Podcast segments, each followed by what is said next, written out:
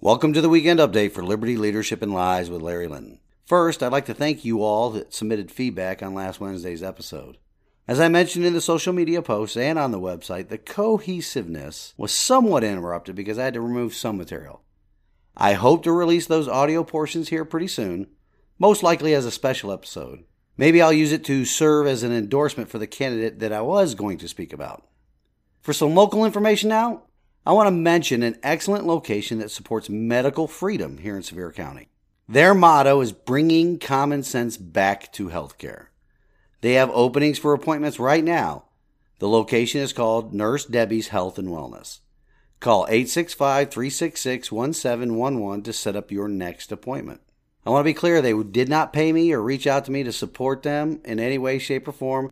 I just know these people from my interactions online with them, and I know that they support medical freedom. Now on to some statewide news and information. I want you all to hear this headline from the Tennessee Star. It came out last week. Here it is. Quote, proposed legislation would enter Tennessee into an interstate compact, creating an unelected quasi-government entity with broad powers, including eminent domain. Unquote. Now, doesn't that just fall in line with the stated platform of the Republican Party? It is amazing that this legislation would even be considered in our General Assembly that has a supermajority of the political party that is supposed to represent individual rights. Anyway, here's a little bit about this piece of legislation. If passed, the legislation would create the RegionSmart Development District and the RegionSmart Development Agency of the Greater Memphis Region.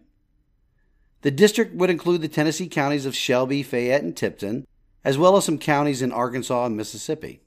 It will be governed by a fifteen-member unelected commission, which resides in the district and consists of five members from each state. These commissioners will be appointed by the mayors of the respective cities or counties within the district who will serve staggered three-year terms. The key takeaway from this piece of legislation is that it would grant these unelected members of the commission, keyword there, unelected, the very broad power of eminent domain and condemnation over any and all rights or property of any kind or character. The sponsor of these bills are State Senator Paige Whaley for Senate Bill one nine one five and State Representative Kevin Vaughn for House Bill one nine eight nine. The House bill will be heard in the Commerce Committee next Tuesday. Oh, both of the sponsors are members of the Republican Party.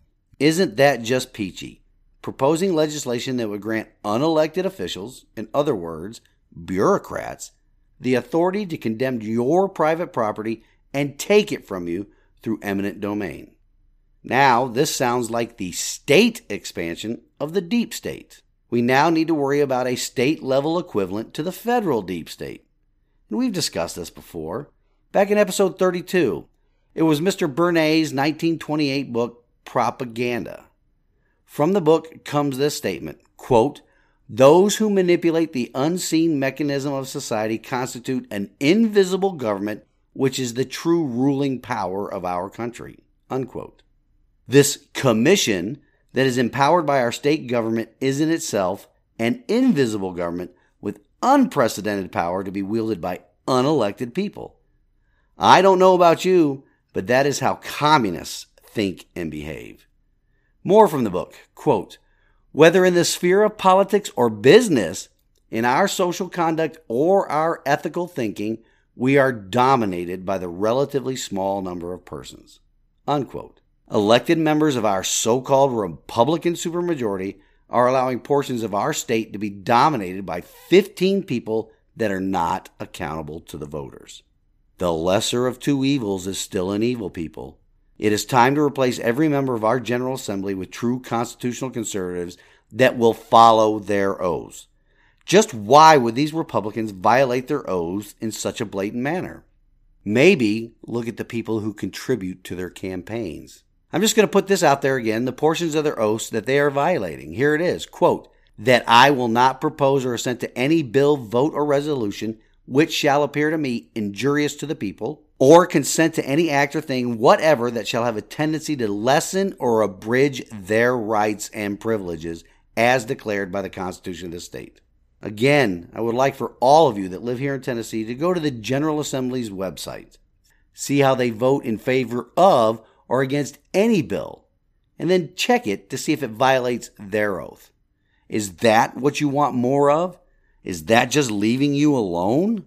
Until next week, this has been the Weekend Update of Liberty, Leadership, and Lives with Larry Linton.